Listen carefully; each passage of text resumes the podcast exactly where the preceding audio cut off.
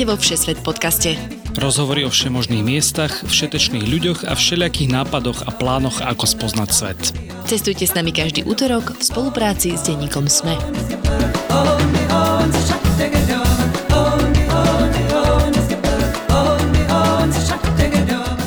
Ahojte poslucháči a poslucháčky. Vítajte pri počúvaní cestovateľského podcastu Všesvet.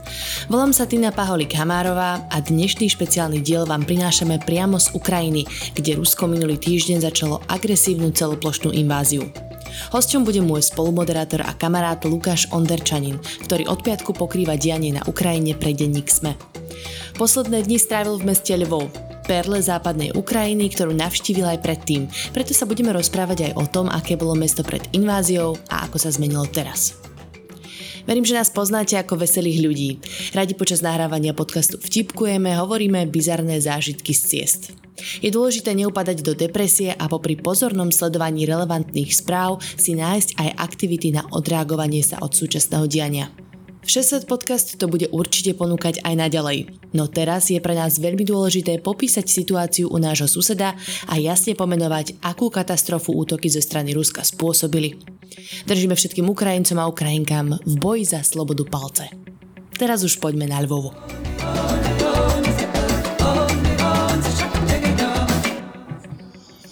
Ondio, ahoj, počujeme sa dobre? Ahoj, áno, počujeme sa celkom v pohode zatiaľ.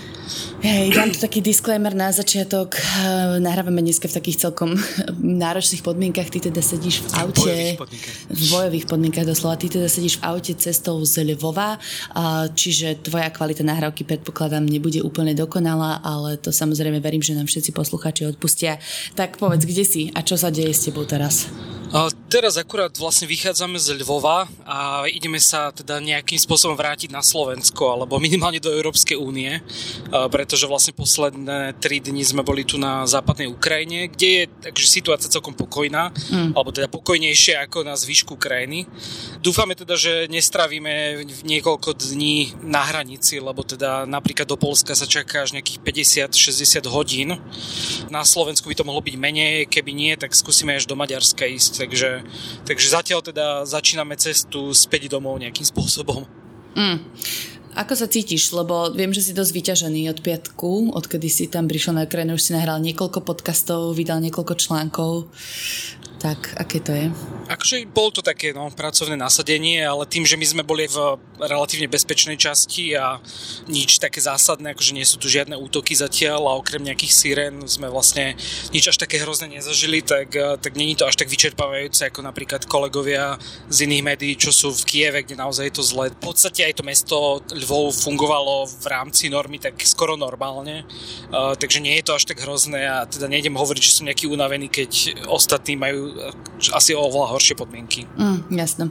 Ale tak uh, hovoril si mi, že si vlastne poslednú noc spal na zemi, uh, lebo ste bývali u nejakej baby, ktorá poskytuje ubytovanie pre utečencov, tak? Hej, hej, hej, lebo, lebo vlastne problém je, že v Lvove tým, že tam teraz smerujú úplne všetci, uh, keďže je to pri hraniciach bližšie, tak uh, je veľký problém zohnať ubytovanie a nám ponúkla vlastne kamarátka mojej kamošky, že nás bude hostiť a môžeme spať tam. Ale teda to znamenalo, že ona teraz ako dobrovoľníčka ponúka ubytovanie aj utečencom a v podstate aj za tie dva dní sa tam prestriedalo viacero ľudí, takže prvý noc sme vlastne spali na gauči a bola tam taký párik z Kieva, ktorý šoferoval nejaký 18 hodín a snažili sa teda dostať e, na hranicu, hlavne teda to dievča môže prejsť, chlapci alebo muži nad 18 rokov aktuálne nemôžu opustiť Ukrajinu, takže ten chalan išiel odviesť tú svoju priateľku na hranice do Maďarska, aby vedela teda ísť ďalej do Európy. A včera večer prišla taká pani z Odesy, ktorá cestovala cez Kiev, kde mala syna a spolu zase prišli vlakom e, napchatí 12 v kupe, takže je to akože pomerne ťažké pre tých ľudí a oni to majú ako takú prestupnú zastávku a zastavujú sa v tom Lvove a potom ako keby pokračujú vlastne ďalej na západ. Jasno. Ako vyzerá taký tvoj bežný deň, ktorý si tam absolvoval, že jasné, pokrýval si dianie pre denník SME, ale tak možno popíš tú tvoju každodennú prácu, či si sa stretával s ľuďmi, alebo chodil na nejaké verejné miesta, alebo no neviem, skús to popísať iba. Tak to mesto vlastne funguje, ako som vravil, tak relatívne normálne, že možno by človek čakal, že keď je vo zvyšku krajiny vojna, tak to tu bude všetko pozatvárané. Je tu nočný zákaz vychádzania, takže po 10. večer sa ako keby nedá vôbec ísť von bez nejakého špeciálneho povolenia až do 6. rána a jediné, čo tak akože narušuje ten deň výraznejšie sú tie sirény, ktoré hlásia nejaké riziko útoku, ale to väčšinou znamená, že aj keď sa, neviem, z Bieloruska vystrelí nejaká raketa smerom na juh, akože na Ukrajinu, tak e, vlastne húčia tie sirény po celej krajine alebo po nejakej časti krajiny, takže nemusí to znamenať, že naozaj to nebezpečie hneď tu v Lvove. Ale teda ten bežný deň ja som väčšinou sa snažil zohnať nejaké rozhovory, uh, aj tak bežne na ulici sme sa rozprávali napríklad s dobrovoľníkmi, ktoré nosili veci. Veľmi veľa ľudí tu naozaj pomáha aktívne. Potom sú tu ľudia, ktorí sa registrujú, aby sa mali kde ubytovať na tú jednu, dve noci a ak chcú ďalej cestovať. Bavili sme sa s dobrovoľníkmi, ktorí idú bojovať, ktorí sa akože zapisujú na tie teritoriálne obrany alebo priamo armádu. Mm-hmm. Pomedzi to akože stále tu fungujú v podstate aj podniky, aj obchody, takže sme sadli niekde do kaviárne, aby som to vedel spísať, ale tak bol som tu dva dní, akože možno by sa tá situácia menila ďalšie dni, ale už sme si povedali, že možno bude lepšie odísť, lebo tá situácia na tých hraniciach je dosť taká komplikovaná. Uh-huh. Vidíš, ty si ešte pri príchode do Lvova uh, vlastne strávil jeden deň, myslím, že jeden deň alebo dva aj na hraniciach slovensko-ukrajinských, kde teda, ako hovoríš, tá situácia sa stále zhoršuje. Tam predpokladám, že si tiež už videl pri príchode celkom ruch.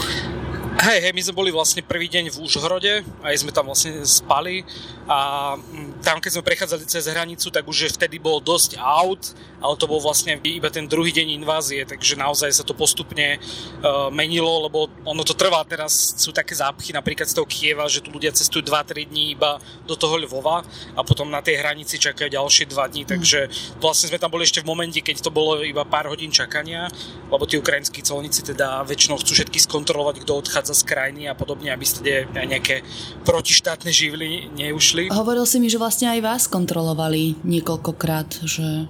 Hej, hej, Kto to akože oni si dávajú pozor na takých akože diverzantov, mm. ak to tak nazvem. To znamená, že aj nás uh, zastavili taký tajný a tam celkom nás grilovali, teda, že či sme Slováci, či vieme po slovensky, sme to museli dokazovať. Akože sú ľudia, samozrejme nejakí agenti, ktorí vystupujú ako bežní novinári alebo ľudia. Uh, dneska v Lvove, myslím, alebo včera zadržali nejakého chlapika, ktorý sa tvaril ako bezdomovec a potom zistili, že má na mobile nafotené všetky checkpointy, takže, mm. takže naozaj akože si na to dávajú pozor a nie sú úplne príjemní, ale tak je tu vojna, tak e, je to súčasť toho. No. Jasne. Ale teda akože boli sme aj v tom Užhorode a tiež je to pomerne akože také príjemné mestečko s takou nostalgiou československou. Mm. A ma to tak prekvapilo možno, že ako to tam vyzerá. Viac o celej tejto situácii si vlastne už rozprával pre podcast Dobré ráno, tak ja tu dám akože taký malý predel, že určite sa naši posluchači, posluchačky môžu ísť vypočuť tam aj e, rozhodne viacej k dianiu na celej Ukrajine, lebo my sme sa dneska dohodli, že sme cestovateľský podcast voľnočasový a že by sme možno chceli urobiť taký rozhovor na poctu Lvovu, aký býval predtým a ako veríme, že ostane aj do budúcna a že sa skôr možno zameriame na také príjemnejšie veci ako len to, že si tam práve musel vycestovať kvôli vojne. Hej, pre, presne to, že že vlastne mm, nechcel by som, aby to bolo nejaké, teraz sa budeme rozprávať iba o vojne a ja stále teda verím, že mm, nejako to dopadne dobre, nejaký optimizmus tam zostáva. A ja chápem, že teraz asi ľudia teda na Ukrajinu najbližších mesiacoch nebudú cestovať, čo môže trvať naozaj dlhú dobu, ale stále verím, že teda tá Ukrajina si zaslúži presne možno nejakú takú poctu a, a v tejto situácii rozprávať aj v tom pozitívnom, že čo tam je, lebo je to krásna krajina, je tu veľmi veľa pekných miest. Bohužiaľ áno, niektoré asi budú zničené pri tomto, lebo teda Charkov, kde som bol pred troma týždňami, tak uh, vyzerá, že tam sa naozaj bojuje a mm. je tam zlá situácia, ale teda v tom Lvove to bolo celkom celkom pokojné a teda verím, že to tak aj zostane a že sa tam budeme môcť o rok, od vás znova vrátiť ako turisti a, a zase si užiť tú príjemnú atmosféru toho mesta. Hej, hej, mám presne rovnaký pocit. Rovnako Kiev je super mesto na navštevu, takže uh, verím, že sa nám to podarí v blízkej budúcnosti. Uh, tak poďme na to. Uh, začnem takou peknou vetou, čo som si našla, že Lvovu sa hovorí aj Paríž Ukrajiny. Vyzerá tak? O, vieš, mne skôr pripomína takú Prahu, alebo možno tie polské, ono tým, že historicky dlho patrilo Polsku, tak je také dosť podobné napríklad Krakovu a, mm. a týmto polským mestám. Je veľmi pekné, je historické, že je tam 700 tisíc ľudí, čo akože tiež veľa ľudí nevie, že aké veľké sú tie ukrajinské mesta. Mm-hmm. Teraz predpokladám, že má aj viac obyvateľov, ale je to vlastne také príjemné mestečko s mnohými zaujímavými podnikmi, kaverničkami, takže v tom možno áno, že je to taký akože Paríž, že sa tam tak príjemne posedáva a, a celkovo akože tá architektúra je taká zaujímavá, zastaraná. A to máš ty rád? architektúra a posedávanie. To mám ja rád. Aha, kávičky, hej. hej, presne. A teda to centrum je dokonca zapísané v UNESCO, myslím. Ako si ho môžem predstavovať? Kostol, kostol, tam ste? O, v podstate áno. Je tam takéto štvorcové centrum, veľmi podobné, akože aj tomu Krakovu, lebo zase v strede je taká veľká mestská hala s veľkou väžou. Dokonca sa to volá Rínek, nie? To, hey, hey, Rínek, to, Rínek, hej. to centrum, to námestie. Mhm. Takže je to vlastne, akože on to polské dedictvo tam veľmi cítiť a takže je tam taká veľká mestská hala v strede s veľkou väžou, na ktorú za normálnych okolností sa oplatí určite výjsť, pretože stade je veľký výhľad na celé mesto. Mestská hala, tak... prepač, mestská hala, myslíš akože City Hall, hej? Že radnica. Radnica, áno. Nie športová hala. nie, nie športová hala. Troška mi vypadávajú. nie, v pohode, ja som to pochopila, len som sa to snažila to interpretovať. hej, čiže radnica, kde sa dá výjsť a je tam pekný výhľad, hej? Hej, hej, takže to je určite zaujímavé. A teraz sme tam boli a boli sme priamo v tej budove. Vyzerá to hrozne ako poš kaviareň, je to taký štýl, akože je viedenská kaviarnička, ale moja kamarátka nás tam zobrala, že poďme na obed mm-hmm. a objednali sme si tam obedné menu a obedné menu sa nosí na takých trojposchodových e, pozlatených podnosoch. Vyzerá to hrozne poš, akože nie, nie je to vôbec drahé, ale bolo to také smiešné, že si hovorí, že bože, my píšeme tu o vojne a teraz sedíme v kaviarni, deti na zlatom podnose donesú one, hmm. paštiku ako predjedlo a, a Cezar šalát a neviem čo, a vyzerá to ako v presne takém tom rakúsko-uhorskom štýle. Ale bolo to veľmi dobré, takže odporúčam, keď sa raz teda situácia ukludní, tak aj táto reštaurácia snať bude fungovať. Jasné. Hej, k tomu sa dostaneme k reštauračným zariadeniam, aj nápojovým zariadeniam. Uh, sú tam nejaké také vyslovene, že pamiatky, ktoré by si odporúčal v budúcnosti navštíviť, že tento kostol uh, alebo nejaká iná časť okrem tej radnice v centre? No ja som pred tými troma rokmi si tu dal takú tú free walking tour, ktorú určite odporúčam, lebo sa dozviete hrozne veľa o tej histórii, o tej akože starej, aj tej novšej. A tá vlastne prešla cez také tie základné miesta. On tu není ten Lvov nejaký známy nejakými extra pamiatkami, že podľa mňa to mesto je pekné kvôli tomu, že tu nie je až tak veľa možno čoho vidieť, ale tá atmosféra je fajn. Potom, čo tam bolo zaujímavé, bola tu taká historická lekáreň, tá bola ešte otvorená a ona myslím, že stále funguje ako lekáreň, ale je to také ako tá naša bratislavská u Salvadora, mm-hmm. ktorá nefunguje teda tak. Mm tak niečo také uh, sa tu dá Ale vidieť. je pekná aj zvonku. Hej, hej, je to vlastne veľmi podobný štýl, takže viem, že tam ma to zaujalo a potom aj v okolí Lvova myslím, že nejaký hrad, ale tiež neviem úplne presne, takže ja som tu bol vlastne pred troma rokmi úplne, že presne na deň. Uh-huh. Letel som sem vtedy s výzerom, lebo tu boli lacné letenky. Vo februári úplne až tak neodporúčam, lebo je tu aj teraz zima, aj dneska teda dosť snežilo ale akože určite na taký predlžený víkend je to super mesto. Uh-huh. A ja by som si teraz zimnú atmosféru určite vedela užiť. Mne by sa to páčilo. a, a ja som sa dočítala e, na nejakých weboch, že ten hrad sú už len také zrúcaniny, čo je nad mestom, ale vraj na tom kopci hradnom, bývalom, je veľmi pekný výhľad. A že sa tam oplatí už len vyliesť a pozrieť sa tam je taký vysielač veľký a je to tak akože celkom prechádzka, že pamätám si, že teda mi to celkom dalo zabrať, kým sme tam vyšli, ale je to akože na celé mesto vlastne výhľad. Ono centrum je veľmi pekné, ale potom to okolie, samozrejme, ako fungujú tie také mm, postsovietské mesta, tak uh, sú to také sídliska, takže není to úplne, že nádherné mesto na celý uh, výhľad, ale, mm. ale na to centrum je pekný výhľad práve z toho vysielača, ktorý je vlastne rovno nad mestom, takže tiež ako taký výlet na štvrdňa, na dve, 3 hodinky sa to oplatí tam určite výjsť. Mm-hmm. Spomenul ste teda, že to je postsovietské mesto, samozrejme, keďže Ukrajina bola súčasťou Sovietskeho zväzu, na čo teraz e, Rusko ako agresor velice upozorňuje, že by sa k tomu asi radi vrátili. A, ale teda, aké je tam to národnostné zloženie, alebo akí ľudia vôbec žijú v Lvove? E, je to veľmi nacionalistické mesto a to je teda dané tou históriou, že to bolo centrum toho banderovského povstania, čo je akože dodnes taká kontroverzná téma, ale teda naozaj oni tu tým dosť žijú a používajú sa tu aj tie vlajky kontroverzné, ktoré vlastne sú povstalecké, takže uh, stále to tu cítiť v tom mm, meste. Trošku to iba vysvetlí, že aby sme, aby sme vysvetlili, čo to presne bolo. Teda to bolo v 40 rokoch. Hej, to bol za druhej svetovej vojny a on bol vlastne uh, ukrajinský nacionalista, ktorý bojoval proti Sovietskému zväzu, ale teda čiastočne spolupracoval, myslím, že aj s nacistami a preto je vnímaný tak kontroverzne, hlavne v zahraničí, na Ukrajine. By som povedal, že je to vnímané hlavne ako povstalec, ktorý bojoval za slobodnú Ukrajinu a preto sa vlastne aj dnes... Takže pozerajú sa na ňu tak kritickejšie, ale není to úplne, že by to bola akože nejaká personálna grata. Mm.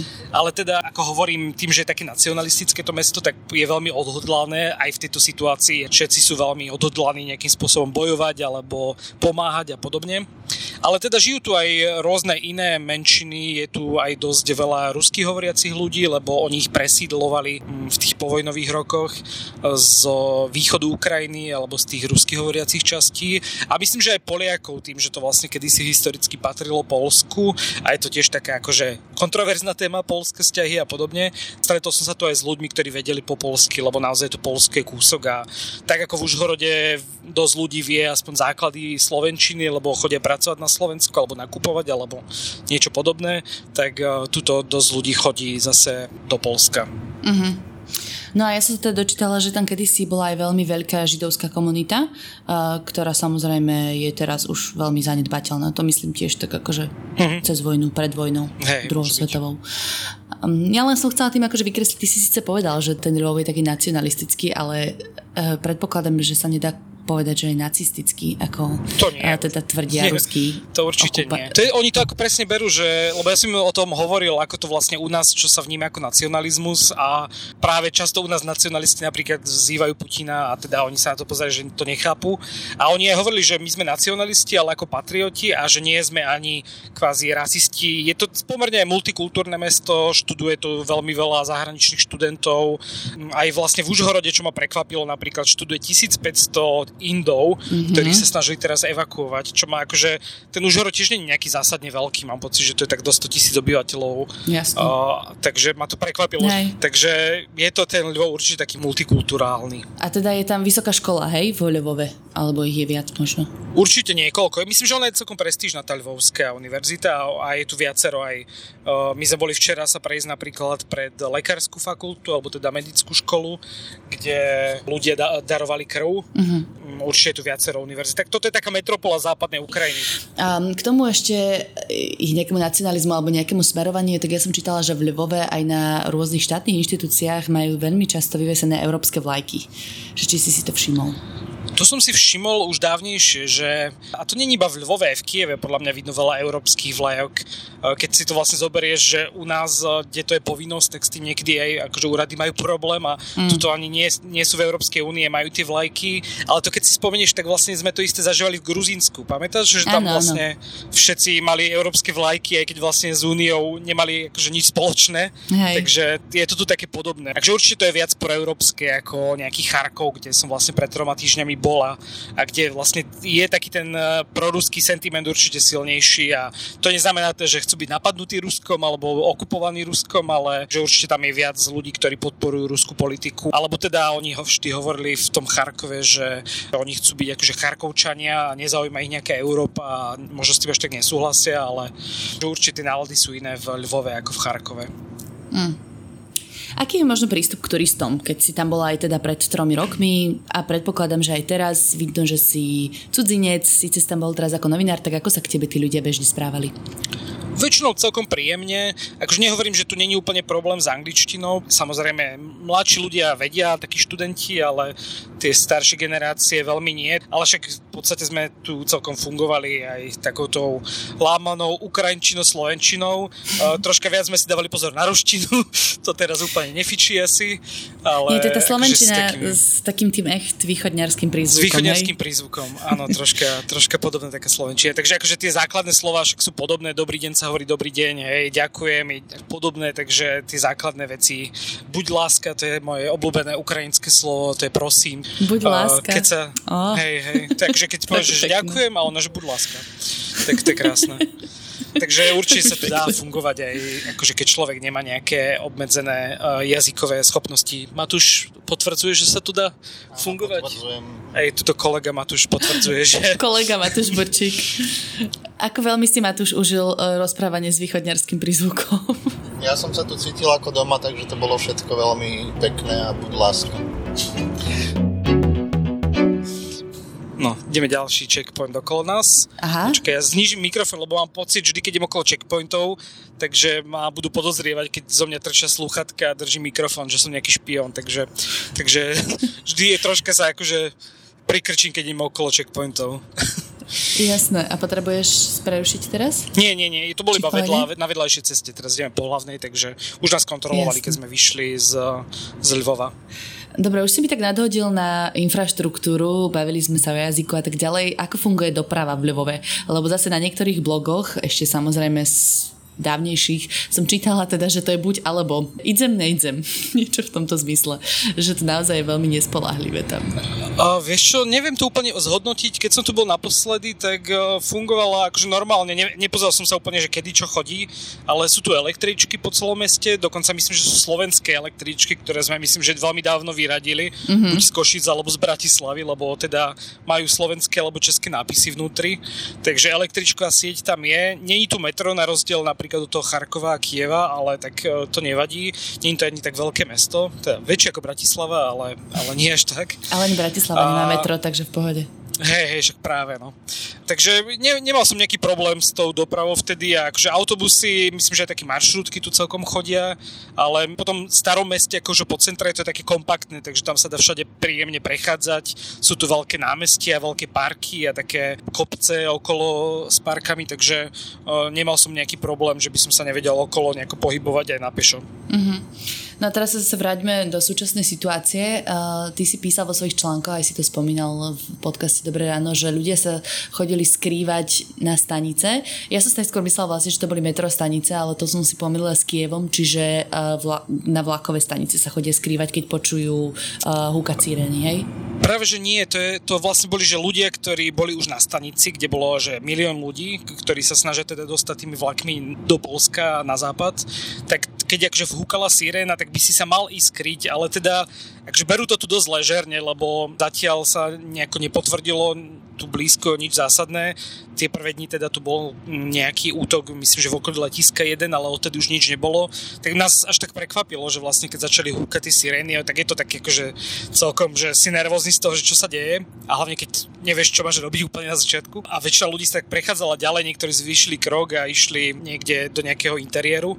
Ale na tej stanici sa viac ľudí potom akože kvázi skrývalo v tom prechode na tie nástupište jednotlivé. Mm. Ale není to tak, že by tam išli, tam mm-hmm. Akože nie sú nejaké kryty, ale väčšinou sa ľudia skrývajú normálne, že v pivniciach. Aj včera večer o, neviem, pol deviatej alebo deviatej bola siréna, tak sme išli otestovať e, takú pivnicu veľmi starú, ktorú sme mali vlastne rovno pod tým bytom tam sme sa vlastne stretli aj s nejakou rodinkou, čo tam bola s deťmi, takže tak, ale bežne na tú stanicu akože chodia ľudia, aby sa stade to dostali a za normálnych okolností sú tu normálne fajn vlaky, ktoré za pár hodín idú aj do Kieva, aj do Polska, takže o, určite aj vlakom sa sem dá dostať, myslím, že aj zo mm-hmm. Slovenska za normálnych okolností, čo nevieme, kedy bude znova.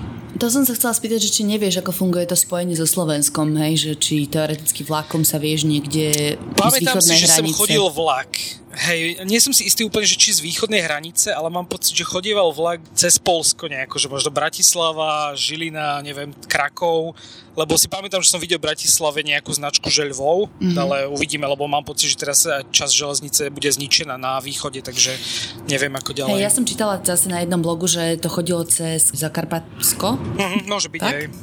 A že to trvalo 7 hodín. Môže byť, hej. Minimálne do Užhorodu chodí vlak. Neviem, je tu asi viac smerov, ktorým chodia tie vlaky, lebo do Polska stále ešte premávajú, do Užhorodu myslím, že idú, ale už nejdú cez hranice aktuálne. Mhm, jasno. Dáme si takú tú poslednú tradičnú zastávku a to je jedlo a pitie a kaviarne a reštaurácie. A ty si tak už nadhodil teda tú reštauráciu v centre, kde podávali jedlo na zlatých podnosoch. Tak čo si tam mal naservírované? Bolo to niečo tradičné? O, nie, to nebolo veľmi tradičné teda, ale... Bolo to čo, smažák? Ja radšej odporúčam... nie, ja som šalát normálne, Cezar šalát som si dal. Tam nemali až tak tradičné jedlo, ale podľa to, že najlepšia vec na tom meste, lebo tu je sieť takých akože zaujímavých reštaurácií, ktoré sú také tematické. Jedna je teda taká krčma, ktorá sa volá Krívka, tam sme boli aj teraz. Výhoda je teda, že je to podzemí a vyzerá to ako kryt, lebo je to v štýle povstania, mm-hmm. takže sú tam všade staré mapy a zbranie a podobne, je to podzemou, takže keď bol posledný poplach v sobotu, tak sme sedeli tam na pive a vďaka poplachu nás tam nechali ešte 30 minút dlhšie sedieť a dať si ďalšie pivo, lebo sme nemohli výjsť. A to je taká akože kvázi presne povstalecká krčma, kde musíš, uh, aspoň pred troma rokmi, keď som tu bol, tak to bolo také skryté, že som to musel hľadať viac, musel som zaklopať na dvere, zakričať teda slava Ukrajiny a oni gerojom slava. A vtedy ťa až pustili dnu, tam akože teraz kontrolujú všade pasy, aby nie úplne obsluhovali ruských turistov, asi by som povedal a tam si vypieš pri vstupe a mm, potom ťa pustia dole do tej reštaurácie. Je to na námestí, na tom rinku, na tom hlavnom. A ako sa to volá ešte raz? Volá sa krivka a teda majú tam také tradičné veci, ako sú vareníky, boršč a také tie mm, proste ukrajinské typické jedlá a nejaké alkoholy a domáce pivo.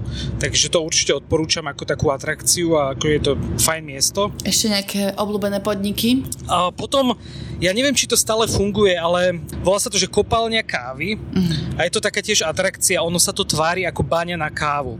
Takže ty normálne ideš akože do pražiarne kávy, ideš pod, do podzemia nejakým takým výťahom Banickým a tam v podzemí sú proste chodby a v tých chodbách ti servírujú kávu uh, na vrch ti dajú vlastne také kapučínko a nasypú na to cukor a potom to takým plameňometom akože skaramelizujú. Wow. Takže vyzerá to veľmi efektne, keď proste si v prílbe, v podzemí a dávaš si kávu, ktorú tiež skaramelizujú plameňometom. Takže to je určite akože zaujímavé miesto a to Aha. aj fungovalo teraz.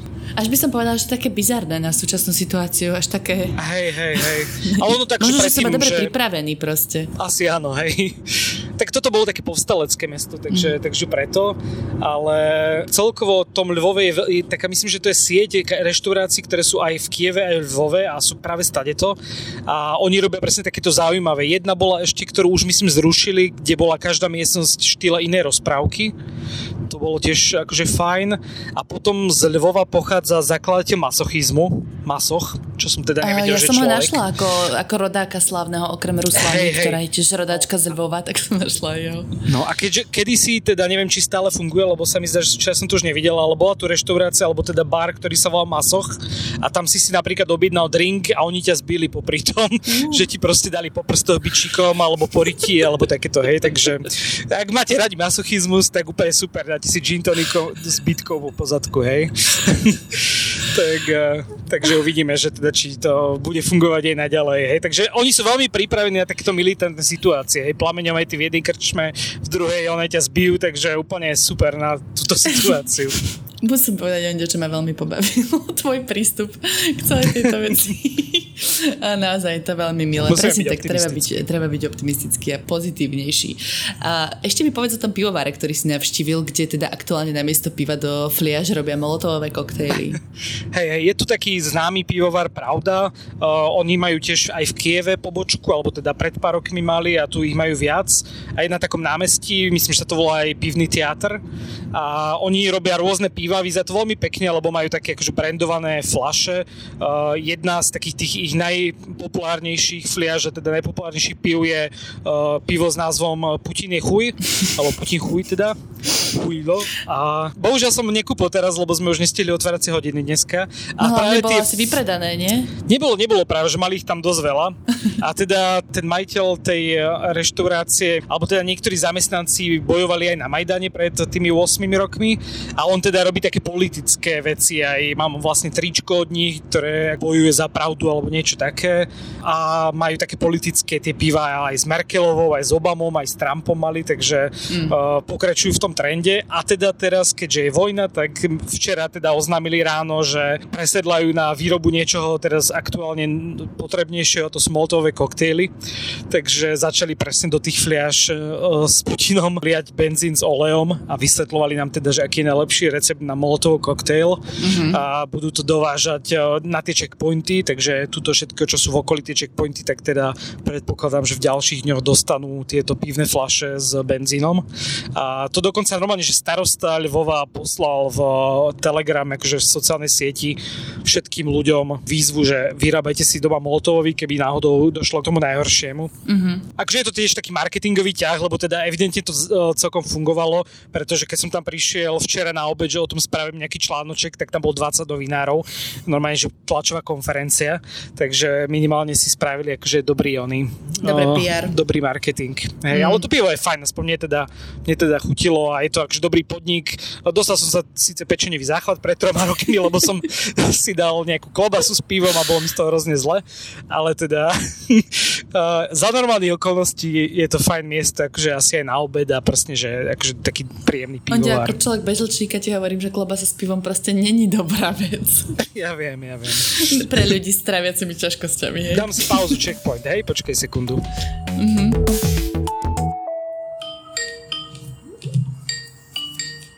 Áno. Už som späť.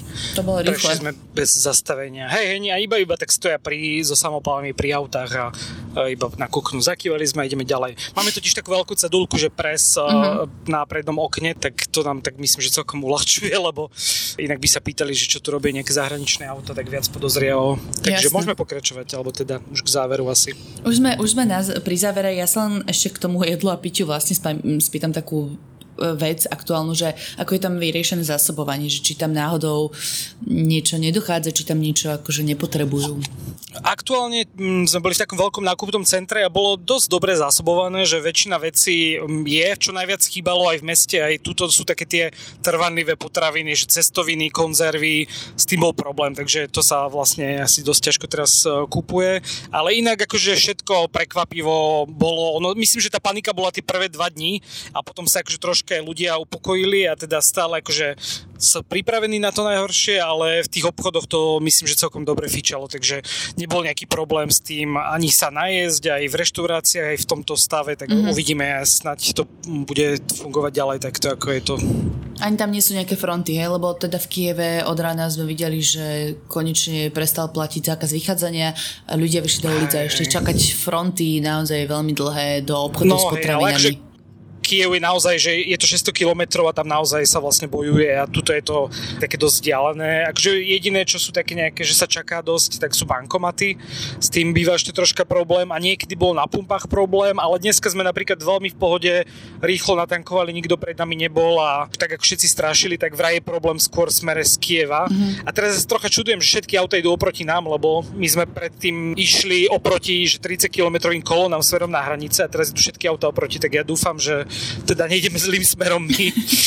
No, Alebo uvidíme. neotáčajú niekoho na hraniciach. Alebo sa neotáčajú, toho sa trocha bojím, ale tak snad nie, no. Uh-huh. Možno otáčajú iba, neviem, domácich, ale snad nie, no. Uh-huh.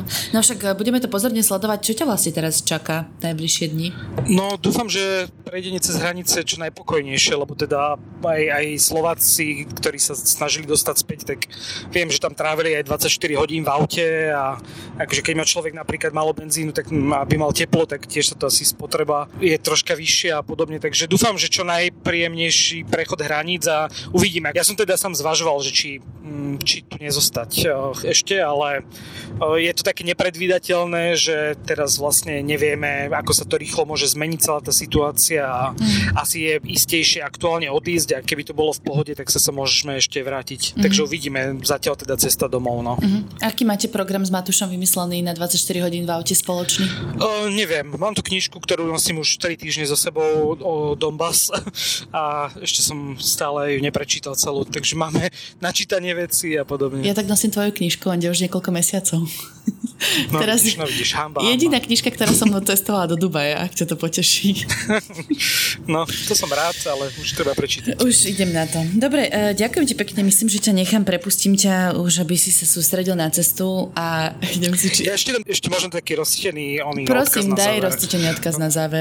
Že ja viem, že tá situácia teraz je taká, aká je a naozaj dúfam, že sa dosť rýchlo vyrieši nejakým pozitívnym smerom, ale keď uh, sa to zlepší a keď bude Ukrajina normálne fungovať, tak strašne bude potrebovať tú našu podporu, aby sme sem chodili ako turisti.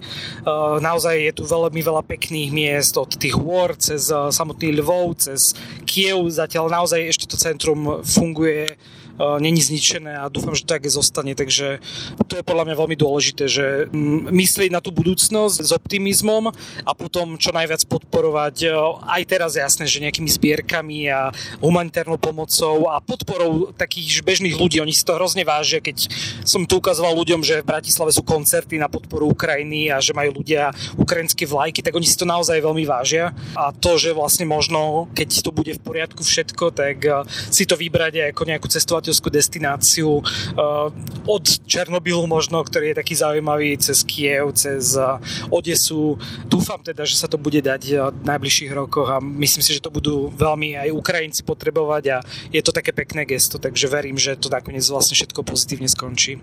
Ďakujem pekne, Ondio. Tak naozaj aj ja v to dúfam a veľmi pekne si to povedal a je veľmi dôležité nielen ukazovať podporu ľuďom z Ukrajiny, ale možno aj šíriť šíriť informácie, a teda pravdivé overené informácie a dávať do povedomia, čo presne sa tam deje, čo sa teda snažíš robiť aj ty svojou prácou. Hej, jasné.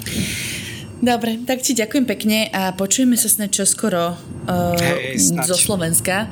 Uh, ja len teda chcem povedať, že samozrejme my pokračujeme normálne v našich pripravených epizódach vo Všeset podcaste. Máme pre vás nahratých niekoľko veľmi zaujímavých pekných dielov o Japonsku, o Bali, o Koreji. Čo ešte máme, O, Ešte máme Južnú Ameriku, nie? Nie, Indonéziu, mm-hmm. pardon. Indonéziu z Južnej Ameriky. presne tak, presne tak. Hej, takže e, budeme normálne pokračovať ďalej bez ohľadu na situáciu, takže počúvajte nás stále každý útorok. Fungujeme až do konca apríla, potom si dáme takú malú prestavku. Na budúce trocha pozitívnejšie snať.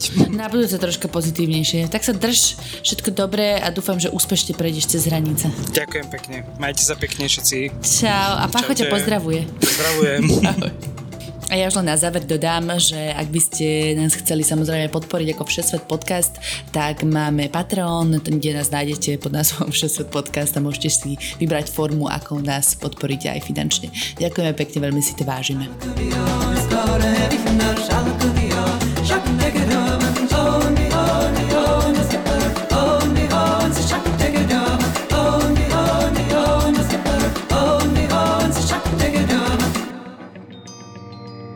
Dátumy, mená či udalosti, taká je zvyčajná predstava o dejinách, ktorú najčastejšie poznáte z hodín dejepisu.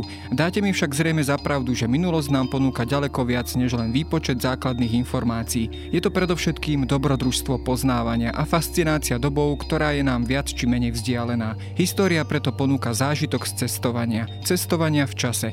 Vydajte sa na túto plavbu v čase spolu so mnou v podcaste Dejiny. Nájdete ho vo všetkých podcastových aplikáciách a na webe denníka Sme. Moje meno je Jaro Valent a každú nedelu vás spolu s hosťom vezmeme na nové miesto i do inej doby.